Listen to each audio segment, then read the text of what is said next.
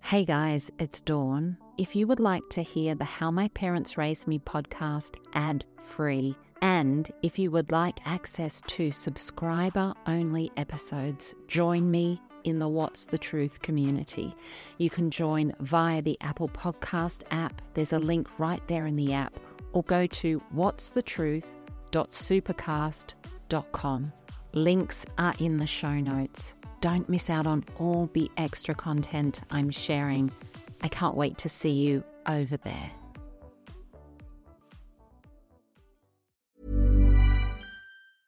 Hiring for your small business? If you're not looking for professionals on LinkedIn, you're looking in the wrong place. That's like looking for your car keys in a fish tank. LinkedIn helps you hire professionals you can't find anywhere else, even those who aren't actively searching for a new job but might be open to the perfect role. In a given month, over 70% of LinkedIn users don't even visit other leading job sites. So start looking in the right place. With LinkedIn, you can hire professionals like a professional. Post your free job on linkedin.com slash people today. Everyone knows therapy is great for solving problems, but getting therapy has its own problems too, like finding the right therapist, fitting into their schedule, and of course, the cost. Well, BetterHelp can solve those problems. It's totally online and built around your schedule.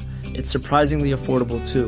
Connect with a credentialed therapist by phone, video, or online chat, all from the comfort of your home. Visit betterhelp.com to learn more and save 10% on your first month. That's BetterHelp, H E L P. There's never been a faster or easier way to start your weight loss journey than with PlushCare.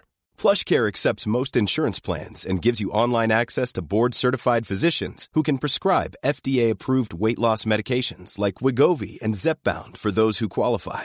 Take charge of your health and speak with a board-certified physician about a weight loss plan that's right for you. Get started today at plushcare.com slash weight loss. That's plushcare.com slash weight loss. plushcare.com slash weight loss. There's no way staying in a psych hospital in a straitjacket. Mom is all of a sudden okay. And I thought we were going to mm. have wrath when she came home. But when we were sitting in the room talking, she stuck her tongue out at me. And my mom and I had a very deep, deep relationship. And her little six psych drugs were all lined up on her tongue. And I thought, touche, mom. And I, I remember thinking at like at 16, how could I know more than a psych hospital? You've got to do a mouth swipe after you give meds to someone who's a paranoid schizophrenic.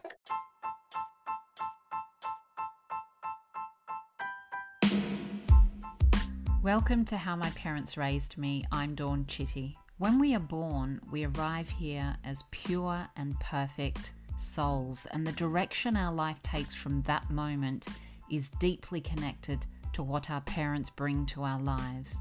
And what our parents bring to our lives is deeply connected to what their parents brought to their lives. And that's the cycle of families. I have always craved connection with real and raw stories to understand what makes you you, what makes you the absolutely unique human that you are. Stories are medicine for the soul. They can connect us and they can change the world. And so, in this podcast, I'm listening to beautiful souls sharing their story. What happened to them, how they got through, and how they have healed and thrived despite everything to arrive right here in this moment. Content warning if you are triggered by the themes of this podcast, please seek a helpline in your city. Hello, my beautiful friends. Patterns of generational trauma need to be broken by us. It's our job, regardless of what has happened before us or who we feel is to blame. Only we can change it. So, for five steps to break free of generational family patterns, go over to the Heal blog and find out how. The link is in the show notes. Dr. Heather Browne is my guest on the podcast this week, and she is sharing with us her childhood experience of growing up with a mum who had schizophrenia. There was this incredible beauty to Heather's mum, and she was truly magical in so many ways, but she was also deeply unable to cope. Heather cared for her mum so well when nobody else would.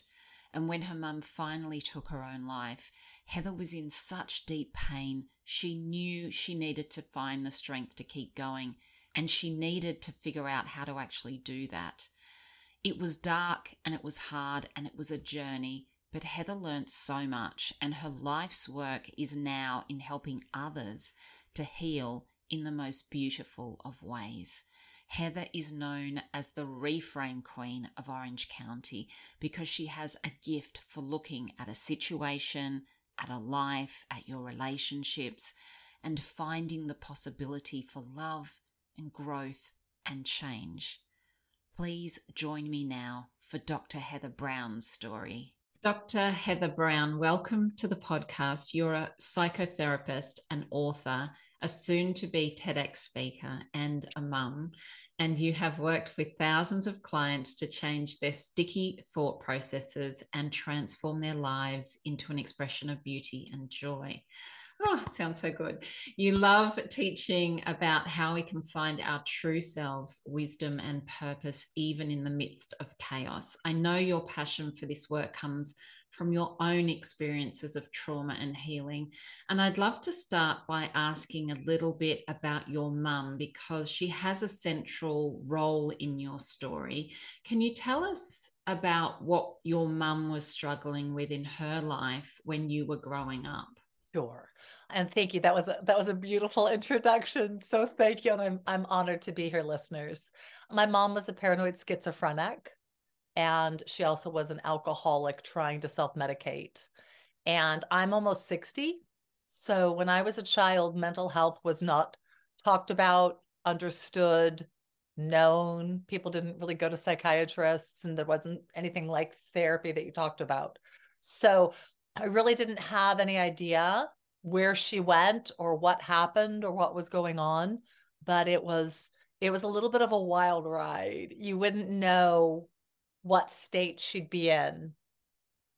I wouldn't say from moment to moment but hours to hours and you wouldn't know when you came home from school how healthy she was going to be or how not healthy. I would i would open the door and say hey mom and then i would listen for what room she responded in and different rooms had very different experiences for me. So it was it was hard. I didn't realize how differently my life was from other people until i was really probably in junior high school and then doing lots of slumber parties and things like that at friends houses and realizing oh wow like you live a very different life than i do. But there's also so I, I think in anything that you go through if you if you search to find how you can utilize this to guide you to fill you to grow you i am completely a therapist because of my experience with my mom because uh, i realize that no one has the same reality mm. and so at a very young age i understood that and so my focus was never to make her believe what i believed or, or even to try to believe what she believed as my truth. My focus was let me honor what she believes and realize that is what she believes and be able to hold on to my truth as much as possible side by side. That's what my TEDx will be about. That's what my my couples communication book that's going to be out next year is about is about how do you care and love compassionately for others wherever they are on their journey and allow them to be who they are at this point in their life and to try to support, encourage, come alongside, or wish them well if it's not something that you can support them in for whatever reason. Mm, wow. That's... She was elegantly tragic. She was mm. she was amazing. She yeah. she was amazing. I think a lot of people who are crazy are, you know, they're the the musicians and they are the artists and they oftentimes are the scientists, brilliant minds, brilliant art, brilliant understanding. She was so far beyond her time in what she knew and what she understood. And she would just feed me philosophy at a, a young, young age. Wow, that's amazing. I mean, to have that insight as a child to to be able to allow her to be who she was and also understand what you believed as well. I mean, that's quite a complicated concept for a kid, isn't it? Because a lot of a lot of children would just be so kind of immersed in whatever the mother was doing and saying and being. It, it's hard to sort of disconnect and and maintain your own person, I suppose. Well, and I don't want to say it's easier when someone is a paranoid schizophrenic, but but it's it's clearer. Mm-hmm. So she would believe helicopters flying overhead were coming to get her, Mm. and it was kind of easy to differentiate that that wasn't the truth. Some of the places that that that she would veer were not quite as clear, but I but I also went through it for years seeing my father tell her she was crazy and it was all in her head and this was Ginny's little problem and I'd watch her and it it didn't help. And so my viewpoint is what the world is doing, which is telling her she shouldn't be having these thoughts. These thoughts aren't right. She's crazy. Didn't work. And so my thought was, well, then what do I do? And my thought Mhm. was, you know, I try to help her feel safe in what she does experience and does feel and does know. Mm. But but what's fascinating with people with with mental illness or, or mental challenges, if you if you try to trace how they get to where they are, there's a lot of reality there. And so what would be fascinating is when she'd have a belief like I was trying to burn the house down, I could go back and say, okay, like where did that come from? And I could find a a, a, a trickle back to a match or a candle or a comment. So it's kind of like they take parts of it and then a story develops, which isn't your story, but there's pieces of it. And so I was continually kind of unweaving her story to try to understand okay, where's truth in this? So I don't negate the truth. And then how do I address the truth and lessen it from the places where it kind of went further than what my truth was? And I'm sure I missed you know, probably 90% of it. But the places where I was aware of it, it was helpful because then then I then I had something to stand on. If you're trying to stand with someone who's unbalanced, you're going to have a really tough time. Mm. A really tough time. And so I had to try to stand on what I could align with, what I could agree with, what made some part of sense to me to be able to then look at the places where it seemed really far and be able to say, okay, well, here she's going kind of far. But I did light a, I did light a match. So I do see how that thought could pop up. And and maybe that was just my own wrestling with trying to hold on to something. It could be, but it helped. And Mm. when you're living with someone who's a parent who's mentally unstable, you need a lot of help. You really do. Yeah, yeah, absolutely. I can see how you turned to be a psychotherapist because you're obviously at a very young age, you're trying to figure this person out constantly 24 7 and i'm interested do you know back in that time we talk about there not being that awareness around mental health was your mum getting a level of help from somewhere? No, no. There, really, there really wasn't. I did have her restrained in a straitjacket which was horrid when i was 16 and she's even fooled the doctors which was really hard. And I noticed at that moment, she's probably not going to get better because they didn't even do like a mouth swipe on her. So at the end of the 70s, there really wasn't, there really wasn't help. And and and paranoid schizophrenics are very fearful of doctors. They're fearful of anything. And so they're one of the hardest to treat. She was hospitalized once involuntarily. I was the person who set it in motion. I was 16 and we held her, which was awful, but but held her down in the car and took her and they put her in a straight jacket and they held her for 72 hours. And it was just the hope that they would know what to do. And the family goes and visits and we went and the doctors were saying she's amazing and she's incredible and she's doing so well. And my dad and my sister, who were both older than me, of course, were so astonished and so happy. And I remember looking at them thinking, now you guys are crazy. There's no way staying in a psych hospital in a straitjacket. Mom is all of a sudden okay. And i thought we were going to Mm. have wrath when she came home. But when we were sitting in the room talking she stuck her tongue out at me. And my mom and i had a very deep deep relationship and her little six psych drugs were all lined up on her tongue and i thought touche mom. And i i remember thinking at like at 16 how could i know more than a psych hospital? You've got to do a mouth swipe after you give meds to someone who's a paranoid schizophrenic. So she wasn't taking the meds and somehow she held on to enough stability through those days to come home and we just went right back into it. There was no follow-up care. There was not one phone call one session. She was just not going to kill herself at the you know at that moment. So she was re- released. She did kill herself a couple of months later but at that moment she wasn't going to. But to be fair to the the mental health system which i dearly love and work in you're not allowed to keep someone who's not potentially going to kill themselves or hurt somebody else. Mm. you're just not able to and that's part of the reason why we have so many people who have drug problems on the street going to you know potential ods all the time because you can't hold someone against their will unless they're potentially going to hurt someone else or themselves and so there really wasn't more that the hospital could do and at that time there wasn't any follow-up care Mm. so she she didn't get any better Yeah. no Yeah, it's crazy when you look back. I mean, obviously, in days gone by, people were just locked up, right? So I guess you are in this kind of in between stage of understanding, whereas now we have such a better understanding. At that point, people were. And I would slip doctors' notes. I would feign injury and illnesses to go to the doctor, and I'd slip them notes like, please help. There's something wrong with my mom. And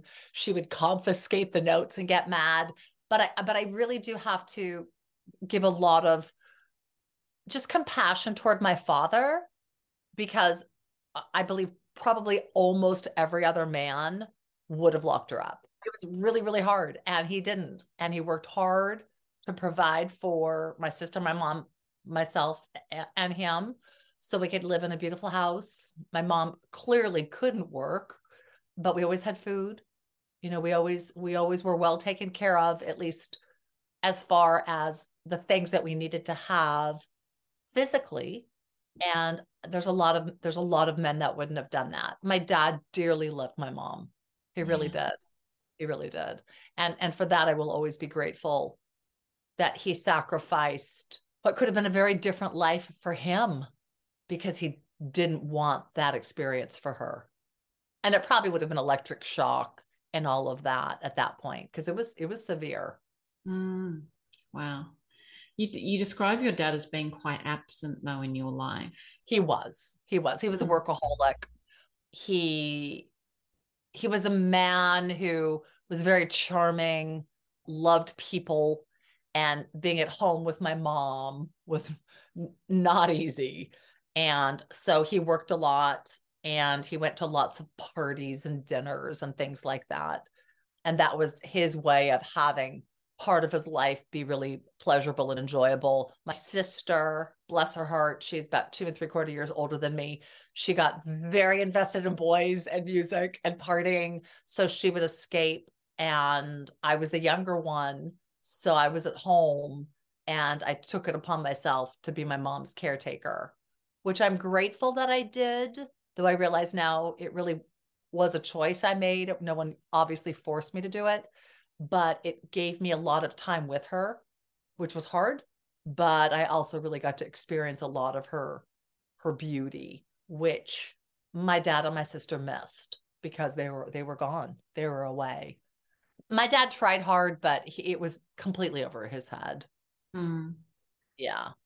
It was over all of our heads. And tell us about that beauty that you experienced when you were just with your mum. Well, she she was magical. She was fairy. And so like she had a coat named Ivan, which was this white furry coat. So it was a polar bear that would hug her. Her cars were all named.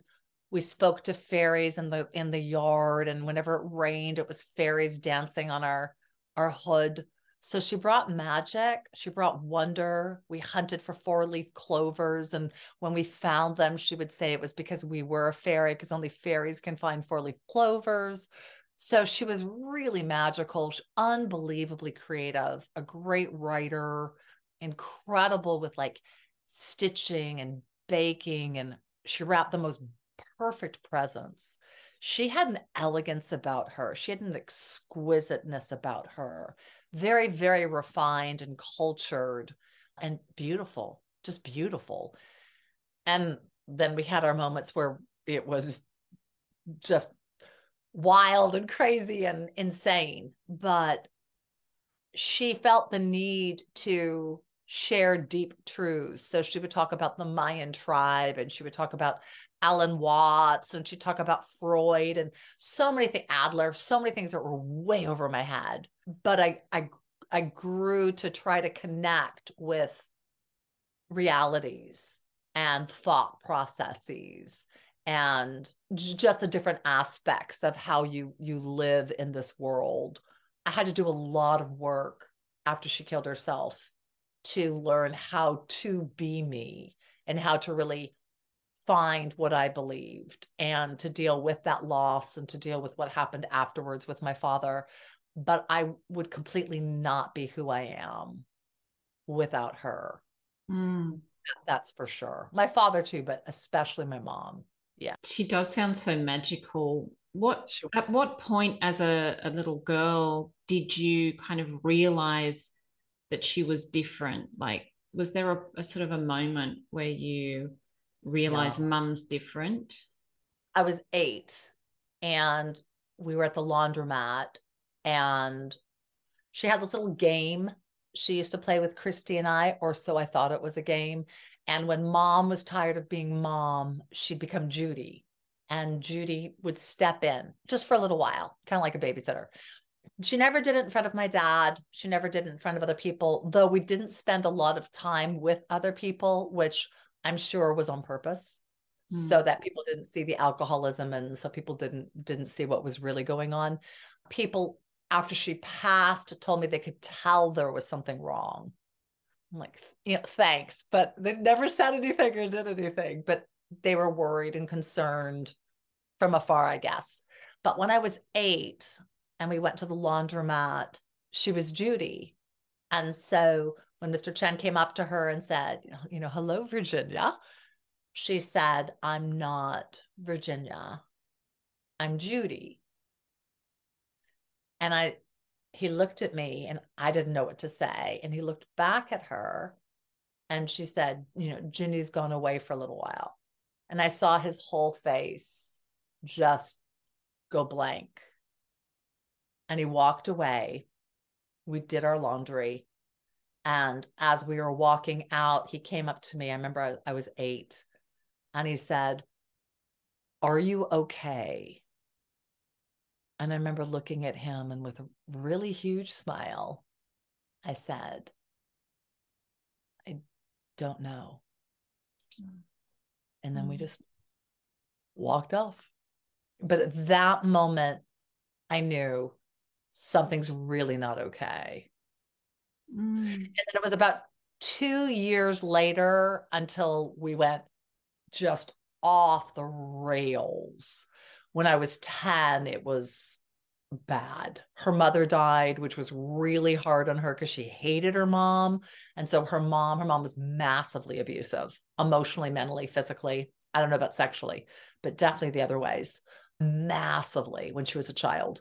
And so I think she had always really hoped that at some point that relationship would be restored or healed. And when her mom died, it, it sent my mom into a deep, deep darkness of she was never going to be loved by her mom. Mm. And as far as she experienced, she never had been. I don't think her mom really wanted children. I, I don't. I know she didn't want to be a grandma. So I imagine she probably didn't want, she didn't treat my mom like you would think a mom would treat your child. Mm-hmm. So it was more my mom, my mom was there to serve my grandmother. Do you think your grandmother had mental health issues herself? She very well may have. She certainly was hurting deeply. Mm. So something we only hurt when we've been hurt. And she was a she was a, a, a tough, hard, cold in a lot of ways woman. And so she must have been very, very hurt. I don't I don't know how or when or why. I came from the generation that you really didn't talk about your childhood at all. So I don't know very much at all about my grandparents' lives. I know quite a bit more about my mom and dad, but not my grandparents. And they that they would pick moments which were like their stellar moments to share, like being homecoming queen or, you know, being the radio personality or winning the bake show. But they didn't they didn't talk about what went on for them. Yeah, she had to have had something because she was very, she was very cruel. Mm. She was very cruel. And I know that all comes from us just wanting to be loved and not feeling loved and not knowing how to cultivate that for ourselves or cultivate that with others. And that can make us very, very cruel in what we do out of that internal hurt. Mm. And so I think that's been a lot of my walk in this life is trying to look at how do we help people who are all hurting love themselves, love others, show compassion, and not inflict more pain and suffering. It's it's fascinating how when someone we're in a relationship with is is upset and mad and angry and we'll say to them you know you, you need to go change your attitude for me to love you come back when you've changed your attitude and and we think we're being helpful but the truth is the reason they're acting out the reason they're they're upset is because they're they're not feeling loved and so, what we're technically saying to them is, I'm not going to love you, even though you're not feeling loved. So, you go figure yourself out. And when you can come back and love me, then I'll love you. And that's kind of a microcosm of what a lot of us do in relationship. Instead of looking at the person who's really upset and hurting and saying, like, I'm not okay with the way this is going down, but I can tell you're hurting. And when we can talk about it or explore it, without you needing to hurt me. I want to because I see you're hurting. That's a different relationship. And so I try to show people how do you do that? How do you look at how you're treating yourself, how you're treating others, how people are treating you, and recognize if it's not feeling good, if it's not feeling supportive, if it's not enjoyable, then there's love missing somewhere, either with me, either with you, either with the situation and whoever happens to be aware of it can bring it. And then people will say, well, why do I have to be the one who does? And I always say, well, you, well, you don't, but you're wanting it. So ask yourself, do you want to feel more loved? And they say, yes. And I'm like, well, you can.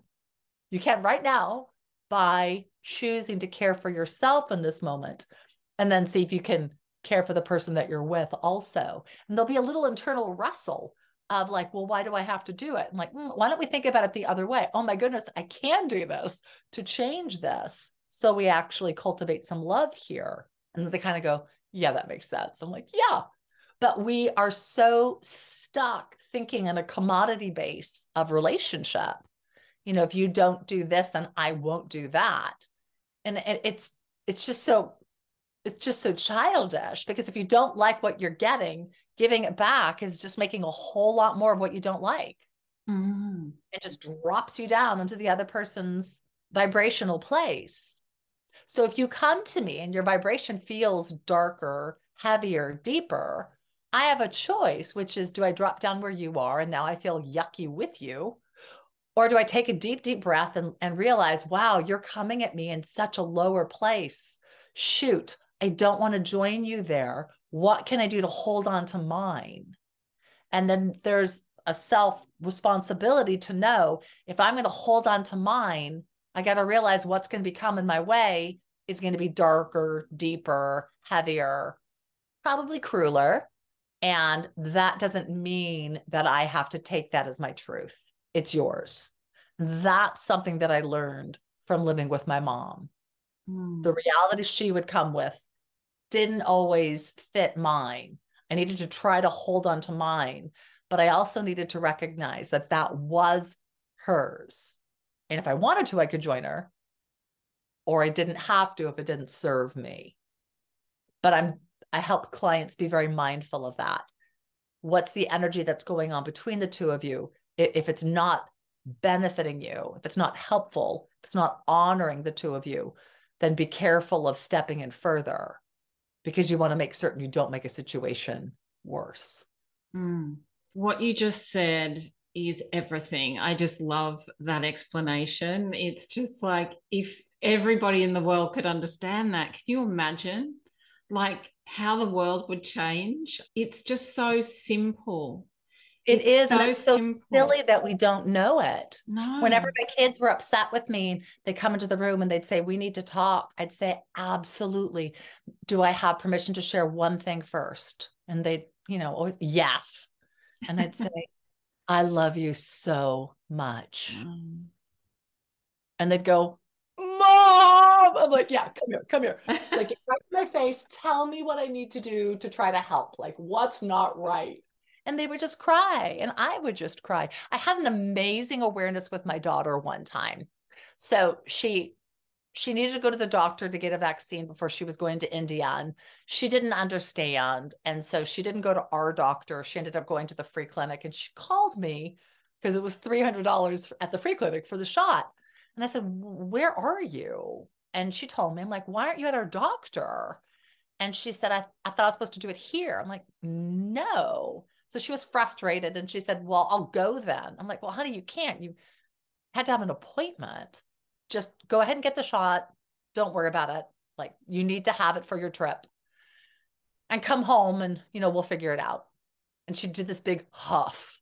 And so I said, I'm really sorry you're so frustrated. And then she said, I wasn't until I got on the phone with you. And I went, I'm going to get off the phone now and we can talk about this when you get home.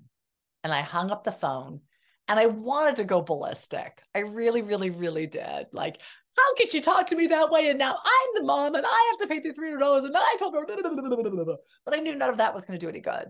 So I looked at it for what it was. She's a young girl. She's confused. She always feels guilty when she wastes my money because I'm a widow. So I work really hard. And she's very mindful of that. And I knew she was just frustrated. So by the time she came home, I decided it was over, didn't matter. You know, I worked that day. So the $300 just went away. That's okay. I didn't make any money that day, but that's okay. Like there was money to pay for it. And I was in a great mood. So she came home, she walks into my room and she's pissed still. And she starts in with the, you know, defensiveness. I didn't know and you didn't tell me. And like, it's not my fault. And da, da, da, da. And I just took a deep breath and I said, sweetheart, look at you and look at me. What do you mean? I said, exactly what I said. Take a deep breath, look at how you're talking and how you're feeling, and look at me. She goes, What?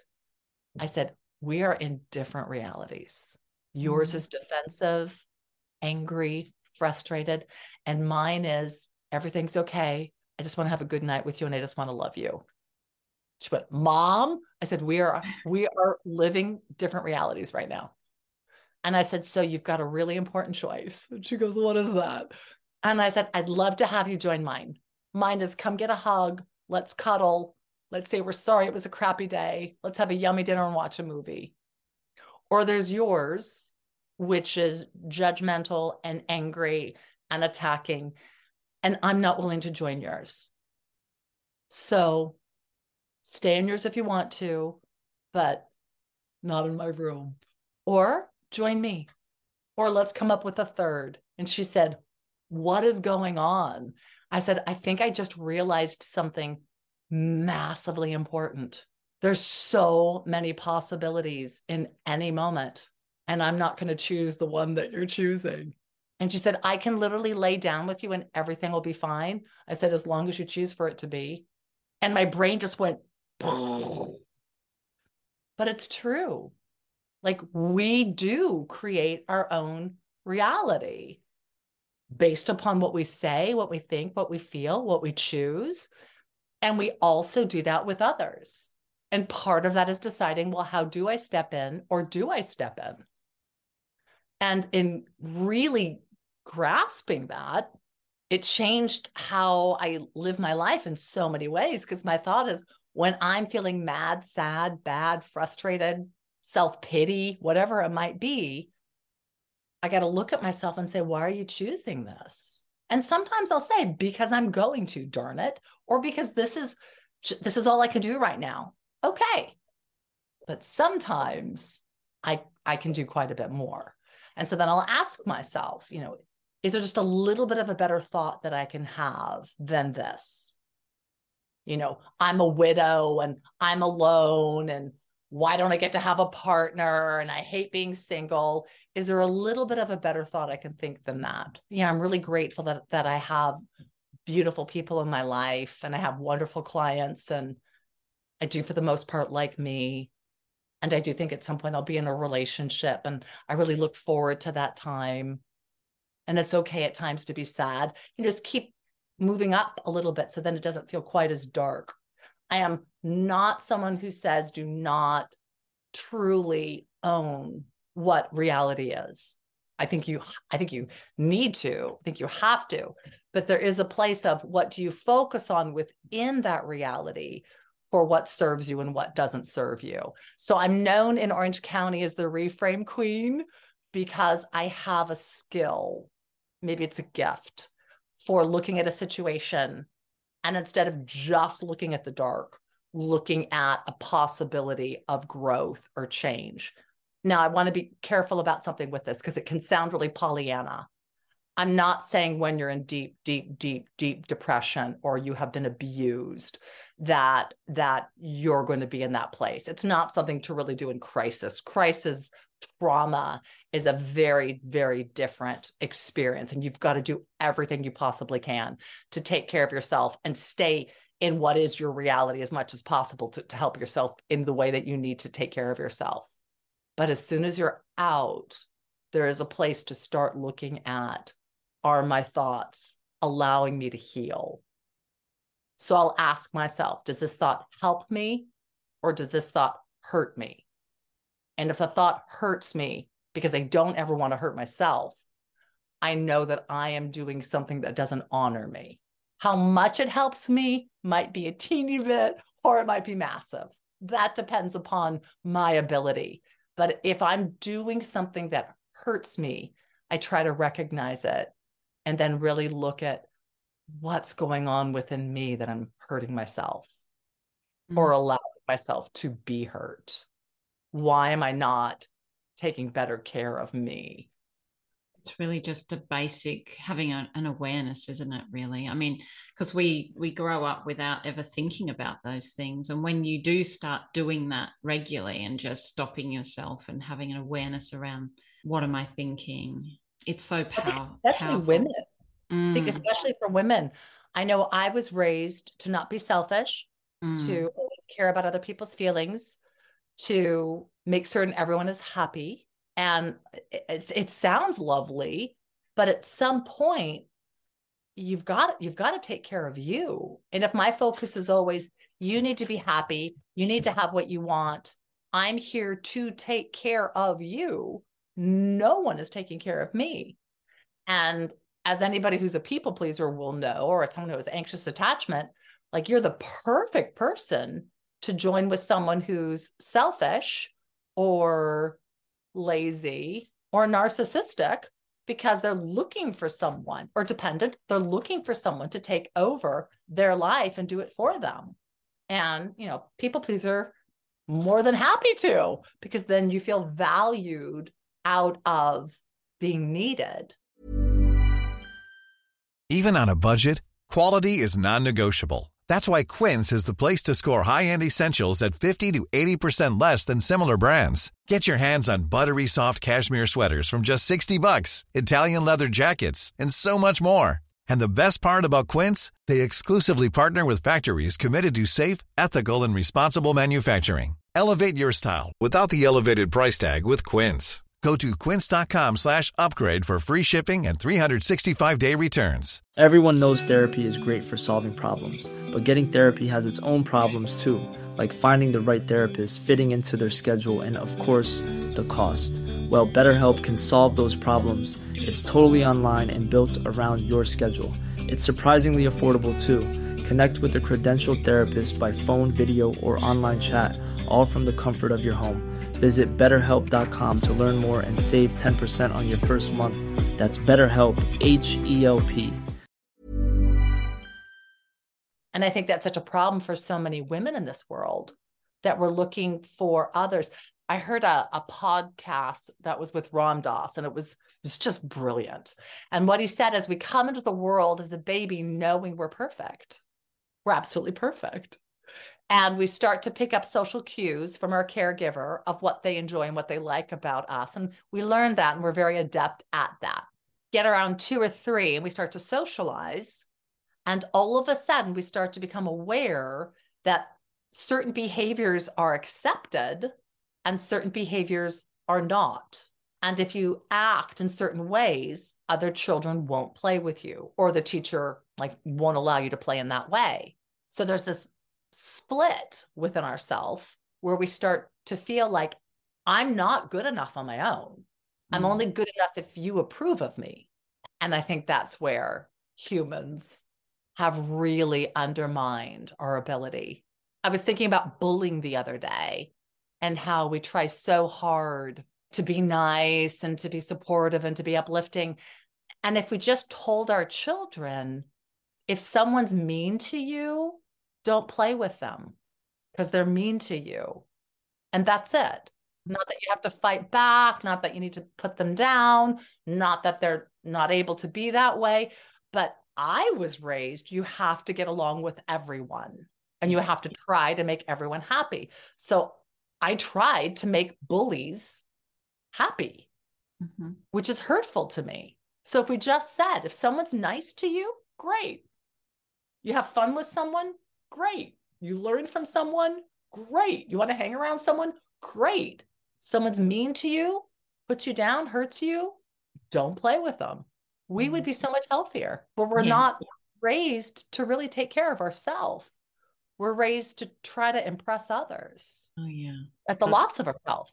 Absolutely, absolutely. And it's almost like we need to slot in this whole curriculum for young teens, isn't it? Or even kids, you know, that teaches them these things because society is just continuing on in these cycles of what we need to be to be valuable. I just wanted to go back to your story because we didn't talk about the time where you actually lost your mum how do you move on from from that time because what are you like 16 Years mm-hmm. old at that time how do mm-hmm. you how do you as a person move on how do you find the strength what happened to you in the next few years A lot, a lot. I think, as anyone knows, you're not prepared for tragedy, but there's the truth that if you haven't died, that you're still here.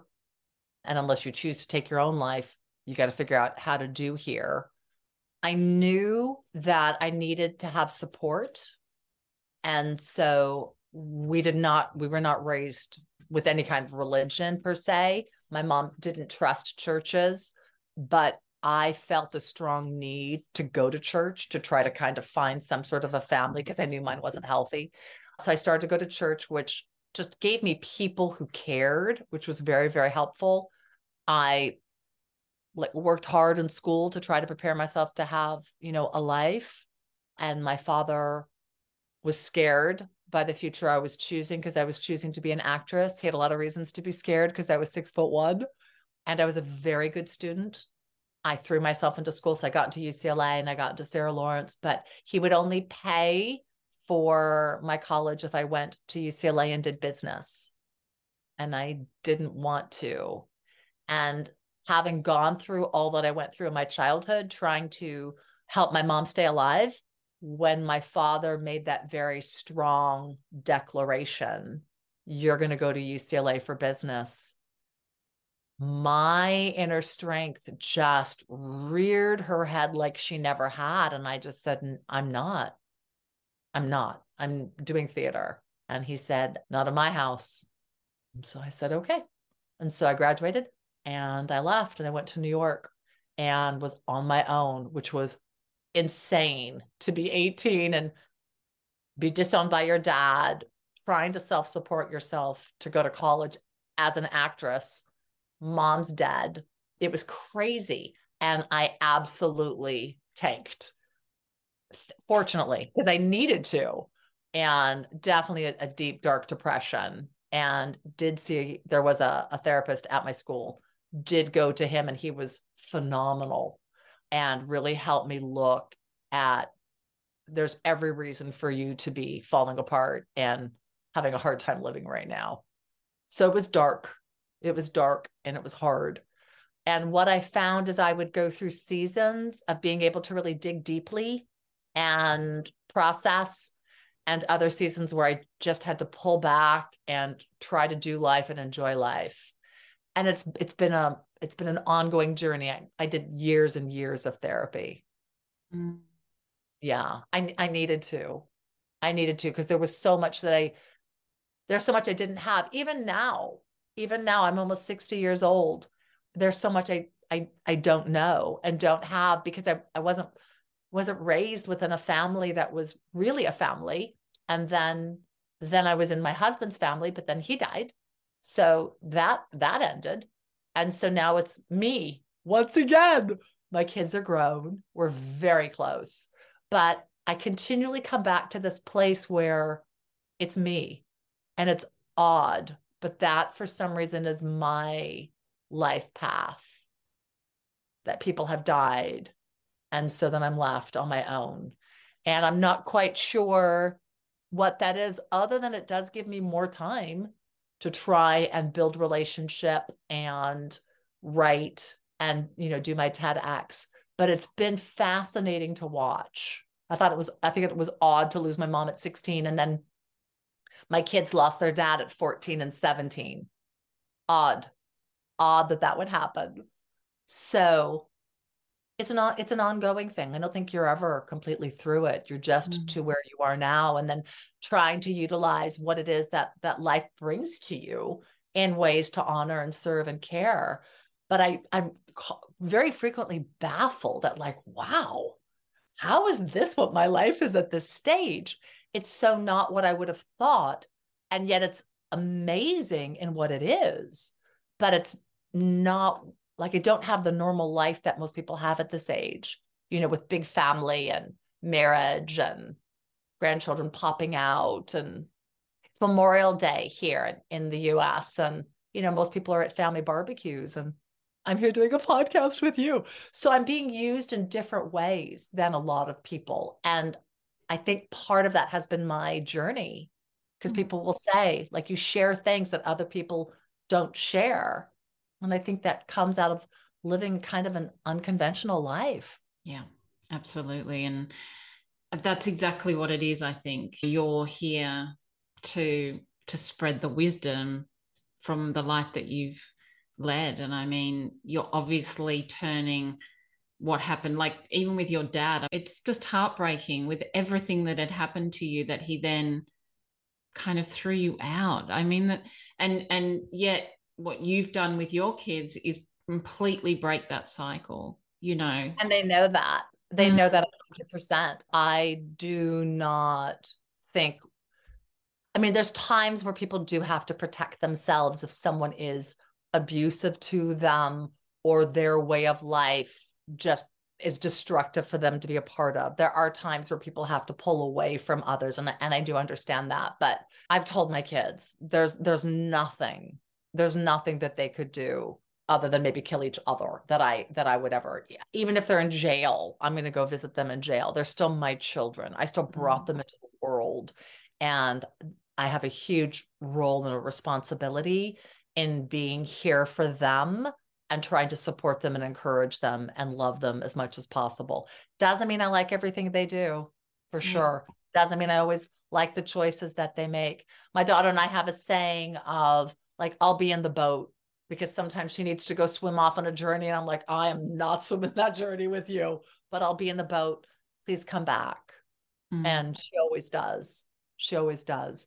But it, it is, but I also have to laugh at it because my dad said, like, you're never going to make it in theater. And I mean, like, killer of my dreams, but you're never going to make it in theater. You, you're very smart. You should just be a businesswoman. And, and what am I?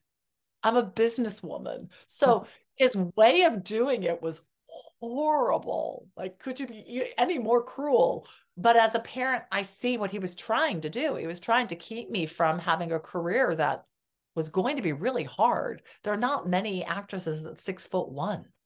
There just aren't. And I didn't really realize that until I tried to make it. But rejection and shunning and being disowned, that is something that I have really explored because it, it happened and happened in my family with my dad. And then it's happened a little bit, you know, now with with my late husband having passed that whole family relationship kind of has crumbled.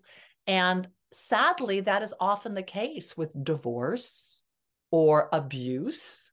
When things come out, people don't always know what to do. And sometimes people just kind of pull back instead of dealing with it or just decide, I won't deal with this. There's a lot of people who go through horrible traumas. And when they share them, people don't believe them or tell them they're not true or they're making it up or just don't know what to do. And a lot of people in not knowing what to do just disappear. Yeah. I had one of my best friends did something so perfect. Her name is Susie. She is an angel on this earth. We've been friends for, I don't even know, 30, 30, 38 years. She lives two and a half hours away. She came up four Wednesdays in a row after Ted died drove two and a half, three hours to come spend three hours with me to then drive home two and a half to three hours. She'd walk in my door and she'd say, What needs to be done? And I would just look at her, no clue. She'd walk around my house and she'd say, You have no food. I'd say, I don't care. She goes, We're going to the market. She goes, You don't have any socks that are clean. I don't care. Putting socks. Your microwave's broken. I don't care fix my microwave. One of the best things you can do for anybody who's going through crisis is if they're willing to have you show up, show up and just look and see where they might need some support or some care. Because as all of your listeners know, when you're in crisis, all you're trying to do is keep breathing. Mm-hmm. And there's so much that falls away because you're just not capable of doing it. And it doesn't really matter. You're just trying to survive. But a lot of people will wait and say, What could I do for you? And no, no one's going to say, Could you go buy me milk? Mm. You just, you can't even comprehend that. So be there. It's really what all of us need is someone who's willing to be there with us as we figure out what we've got to figure out yeah. for our life. But the presence of that's why I'm a therapist, the presence of sitting with someone in their situation and honoring where they are and trying in whatever way to be compassionate or caring or safe is a huge gift. Absolutely. Did you ever reconcile with your dad? To a certain extent. To a certain extent.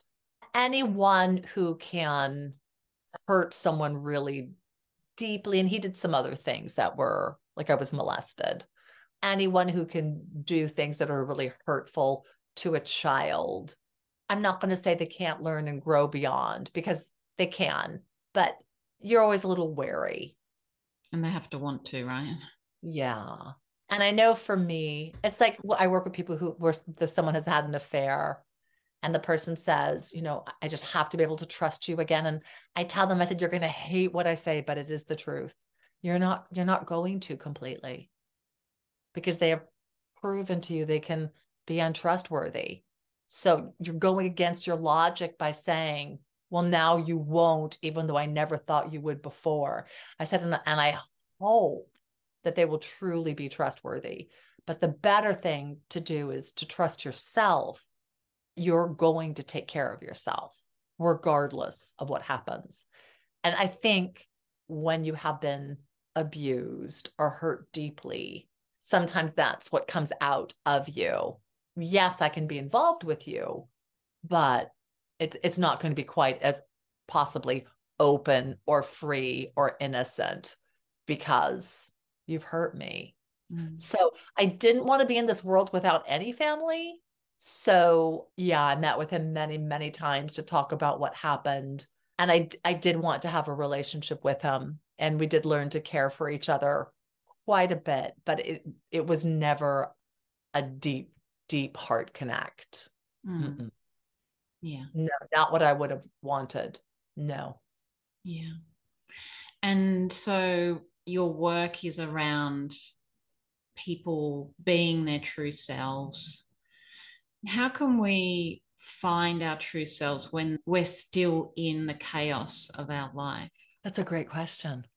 Well, the chaos is trying to guide you to that. And so, in the moment that is chaotic and, and frenetic, you're probably not going to be able to really find the the truth of you especially because you're in a situation that is so out of normal. But you can tap into some truths which are i'm trying really hard. I'm very resilient.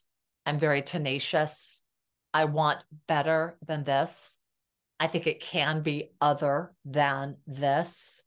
I'm going to do whatever it takes to help myself beyond what this is. This doesn't have to be my future forever. So there's a lot of speaking into self care and self guidance that will come.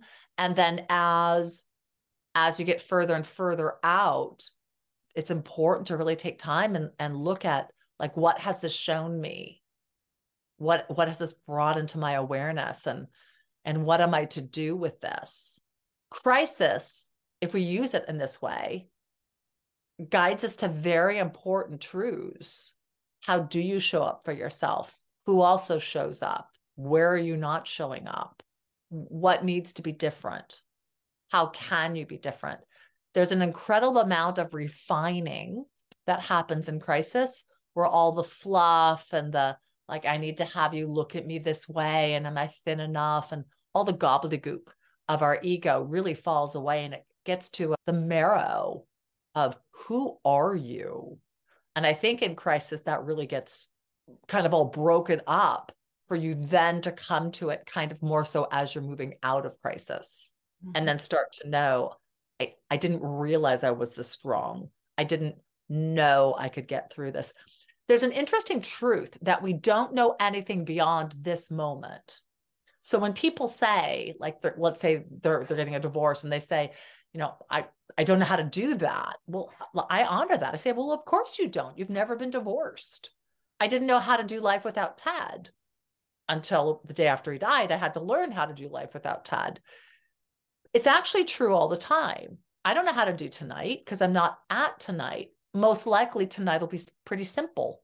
So it'll seem like I know how to do it. If something shocking happens, then it's harder. So it's important for us to realize we've gotten through our whole life so far. Most of us have been through quite a bit by the time we hit 50, 60. So we've done it all and we've made it to here. Chances are we're going to be able to figure this out. And if we can't, someone's going to come alongside to help us with it, or we're not going to make it. I mean, those are kind of the three options that we have. Either I figure it out, somebody figures it out with me, or I, I don't make it. Yeah. And when you let yourself know that truth, then it kind of helps you with which one which one is it going to be. And that is up to each individual. Some people never let people help. Some people don't ever do it for themselves. Most of us are a little bit of a combination of both. Mm. And I think we are continually finding who we are because we're changing all the time. So who I was a month ago, you know, I'm I'm very different from who I was a month ago in some ways, simply because I've learned more or understood more or been more honest with myself. But we're continually changing, which is beautiful, but also can be kind of hard mm. to really know who am I completely. Well, I'm only who I am completely if that's who I choose to be, because I can choose to be different in a second if I choose to be. We get to make us each moment. Yeah. And so it is about learning to love ourselves right where we are right now. Yeah. When I have people that come to me and and especially people who who struggle with depression or anxiety, what I say to them is, you know, I want you to stop ranking where you are from other days. And they look at me and I say, all I care about is today. So today, if you woke up and it's here, you know, high, then that's your your neutral line for today. If you're starting the day low, then that's your neutral line. You start where you start and you go up and down. But we create a lot of problem for ourselves and we start a day and say this isn't where I should be. Well, maybe you're going to rise it, but putting yourself down for where you woke up isn't going to help you. In COVID, it was pretty hard sometimes for me to live by myself and have to Zoom with clients and not be able to do anything and not be able to date and not be able to go to the orchestra or the concerts and just be here. And I would go and look at caterpillars intently or the bottom of roses to look at the different colorations and to see the green from the you know the stamen and all of that bleeding into the petals to get out of my head and try to see something beautiful and glorious that I didn't create. There was one day where I had 13 caterpillars in my yard, and every time I got dark and heavy, I would run out and look at the caterpillars. And my daughter was coming that night for dinner, and she came and she said, How was your day? And I said, I ran out and looked intently at the caterpillars six times. Being the glorious daughter that she is, she said, Oh, wow, mom, you did so much to give yourself a good day. I thought, that's the way to look at it. Not, it was such a hard day. It was so tough. It was so brutal. I had to run out into the yard six different times to try to count caterpillars to try to get myself out of my muck, to yeah. go to the side of, let me just take care of me in whatever way it is that I need to. If I need to sleep, I need to sleep. If I need to look at caterpillars, I'll look at caterpillars. How do I help myself with where I am right now? And how do I let that be okay? As long as my focus is truly help and not hinder or hurt. Mm. And and as you get softer with that, like our little our little inner child and our our soul wants that. Like we truly want to love ourselves. We just believe we shouldn't. But our body wants to be loved by us. Our heart for sure wants to be loved by us. Our mind would love to be loved by us. But it's it's it's a choice and a habit how much you cultivate that. And I know for me, the more I try to focus not so much on, I've got to love me, but let me focus on love. Let me focus on caring. Let me focus on compassion. Let me focus on gratefulness and thankfulness. Then I'm part of that. But when the focus is, I've got to love me, I very quickly get stuck in my ego with all the places I don't love me. Mm a lot of the things that we do in this world, affirmations, visualizations, it's trying to tell ourselves we're not where we are. Had had an awareness the other day beyond vision boards. What if we had feeling pots? So you have a vision board, you know, of all these things you want to have, and you look and you dream about having it but they're photos. They're they're not in your life. So my thought was, well, what if you like look at it quickly and then what if you go into the experience of feeling it like what would it feel like to have that kind of a car? Like I can I can feel what it would feel like to sit in that or to be hugged by a strong man once again. I can totally feel what that feels like and let myself experience the energy of it. I I think that is a much more fruitful way than to tell yourself I'm going to have a Mercedes. Mm. Maybe I am, maybe I'm not, but like I got a Hyundai in my driveway. So a Mercedes is a big jump, but I can think about what it would feel like to have a Mercedes. And it, though it's not mine right now, I can be like, I can imagine what that feels like. I can imagine what it feels like to be in love with a man again. I can imagine that. And that feels good instead of I'm planting a photo of what I want in my mind or I'm going to tell myself eventually one day I'll have it. If we let ourselves move into the feeling of it, we're experiencing it. And mm-hmm. though we don't have the thing that we would ideally desire, We are experiencing the essence of it. Had had an insight after a guy that I dated for five and a half weeks. His ex came back and I was falling in love with him. And when it was over, I was devastated because it was shocking. She just popped back in and he needed to try to make it work. I understand, but I was devastated. And I remember thinking, you know, I just want Ed. I just want Ed. I just want Ed. And one day I realized, no, I actually don't because Ed's with another woman. But I want the, I want to hold on to the way I feel when I'm with Ed or when I think about Ed before it hurt. And I thought, those feelings are within me.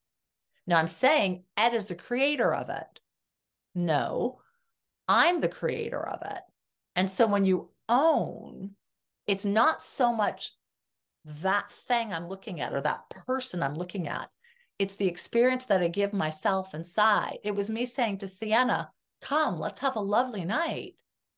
I could hold on to, you have wasted $300 of my money and I'm frustrated and I'm angry with you, especially because you were rude and disrespectful. Or I can go to, I'm going to let this go because I want to have a lovely night with you. Our lives are about what we allow ourselves to experience and feel. And that changes things. Thoughts are rapid, thoughts are all over the place. But when you can change the way you feel, it's deeper. It's mm. deeper. It's it's why with anxiety, a lot of people focus on the thought. You really also want to focus on the body because the body will hold on to an energetic longer than the mind will hold on to a thought.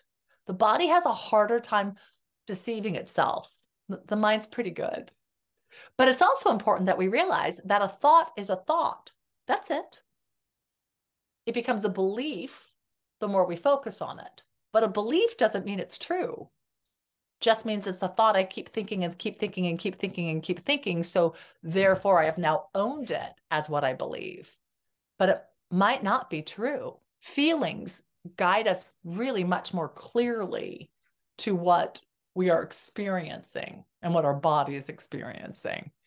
And the body is an amazing, amazing language center for us if we allow ourselves to really nurture that and and explore that. Yeah it's so beautiful isn't it? And it's it really is. It's changing those thoughts because when you change your energy you you begin to draw beautiful things to you right? I mean it's it's changing it's changing everything about who you are. And i had a someone say to me the other day they said tell yourself every single day that you're excited for the miracles that will happen. And so i did that that morning. I thought oh i'm so excited for the miracles that will happen.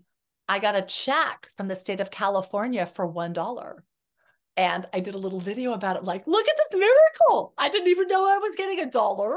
I got a dollar. Like the state of California thinks I need to have more money. That's fantastic.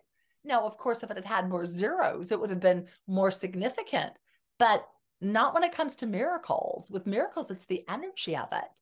I opened myself up to receive and I did. I was walking my my sweet dog one day and I found a $10,000 bill on the the sidewalk and it's on my fridge. And I told my kids, I found $10,000 today. And they said, What? I said, I did. I found $10,000 and it's on my fridge. I was I was sitting in my car one day and I was thinking if you write a million one zero zero zero zero zero zero, it's the exact same number as zero zero zero zero zero zero one. One is worth a dollar, one is worth a million. Depends yeah. the perspective. And so those kind of thoughts for me move me into, well, which one do I want to believe? The state of California thinks I need to have more money. Bring it. Yeah. Instead of getting caught in, well, it's only, well, it's just. When we move ourselves into the place of receiving, being open to, oh my gosh, the universe wants to bless us in so many ways. Every butterfly that flies past, I I thank it. Say, oh, bless you, thank you, thank you. And some of them, I know they hear me. Some of them just keep on flitting, but some of them will stay.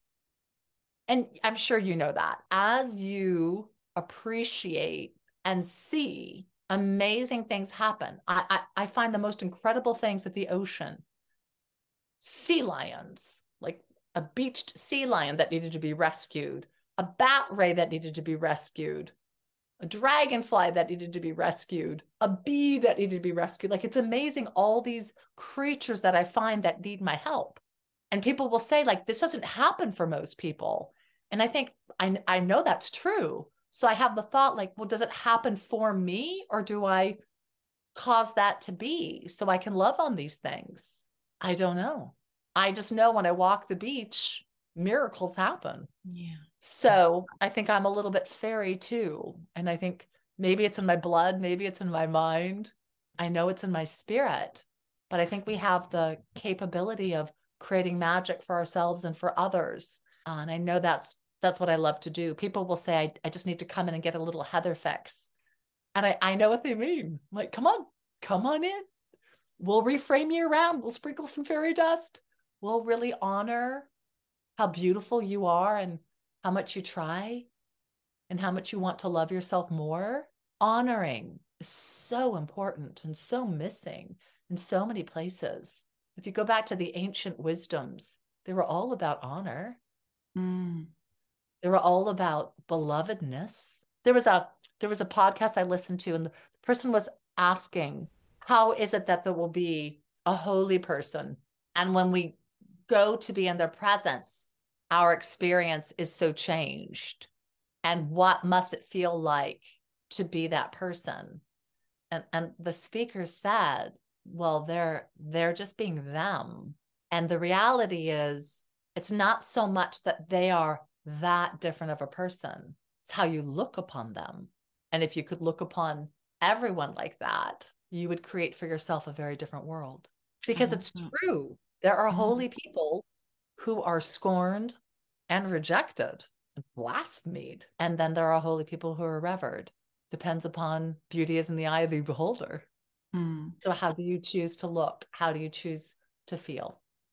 Yeah, it's such an important lesson. And when you're talking about the magical things in your life, you had this beautiful teacher who was your mum, really, who opened your eyes up to so much beauty.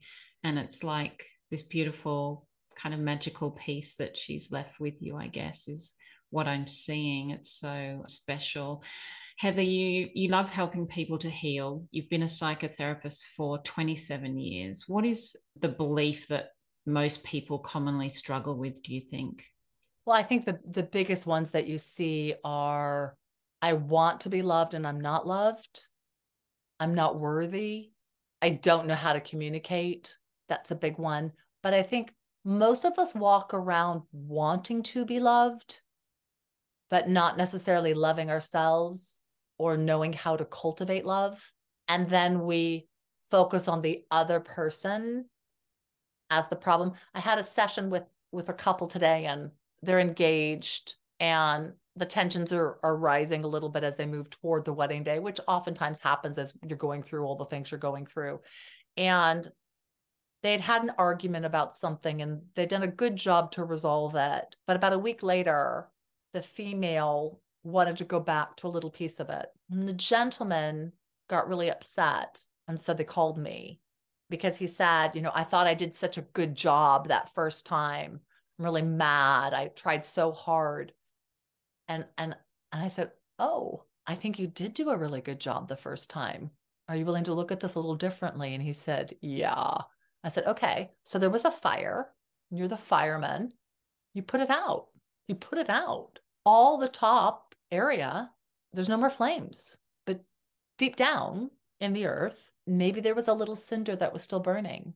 And so when she says, Could you help me with this more? She's not saying you didn't do a good job. You actually did a phenomenal job for her to be able to drop down deeper.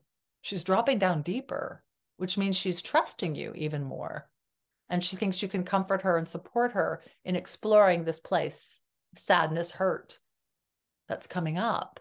If you were a fireman and you left the the the scene they said a spark has reignited would you beat yourself up for being a bad fireman? Or would you just go back and put more water down? He said well i would just go back and put more water down. I said how about you do that with her? How about you just give her more love? How about you just give her more compassion instead of beating yourself up or being angry with her that she's asking you to love her? And he Mm. just looked at me and he goes, What am I doing? Like, kind of messing it up right now. Like, this is a beautiful opportunity for her to really trust you and see that you really care. Isn't Mm. that what you want? And he's like, Oh my gosh, thank God we came in. I'm like, yeah, thank God you did. Oh, wow. That's so beautiful. That's so beautiful. So you're working with people. What do you want us to know about how you can help them? Who should be coming to see you? Well, it's really who can help themselves. Mm-hmm. Because I don't think I don't think any of us have the capability to heal another. I think we heal ourselves, but I think we can be incredible guides for that. So people who are interested in in in exploring with me, if they just go to my website, there's tons of information. It's Dr. Heather Browne and it has everything on there. You know, all my social media, it has my my workshops that I offer and my coaching that I offer and my psychotherapy that I offer. I have a six week communication program that I'll be bringing back out after the TEDx again. So, anyone who's interested, I have a newsletter and there's freebies. Just go to my website, or if you want to pop a question my way, feel free to send me an email. I'd be happy to answer anything that you have or try to guide you in a direction that works for you. And if people want to work with me, I'm honored to have the opportunity to see how I can best serve people. Yeah. Mm, it's all so beautiful. I think I could continue talking to you for another five hours. you're just su- you're just such a wealth of beautiful wisdom. I've just loved connecting with you today. Thank you so much for sharing so So deeply welcome. your story, and I'm just so grateful to have met you. I am as well. Bless you, bless your listeners. And I hope today just touches you as you touch yourselves a little deeper and love on yourself and love those around you as much as you can. Thank you for being on this journey of healing and community with me. If you listen on Apple, I would love it if you could take a moment to post a review for the podcast. It would mean a lot. Check the show notes for all links recommended in this episode. If you're on Instagram, follow me at My Big Love Project and please share this episode with someone you know needs to hear it. Thank you for joining me. You are such an incredible soul because you are you. You are unique. Your journey is unique, and you can absolutely change the world with your story. Your time is precious, and I so appreciate you being here. Thanks for joining me. I'll catch you next week.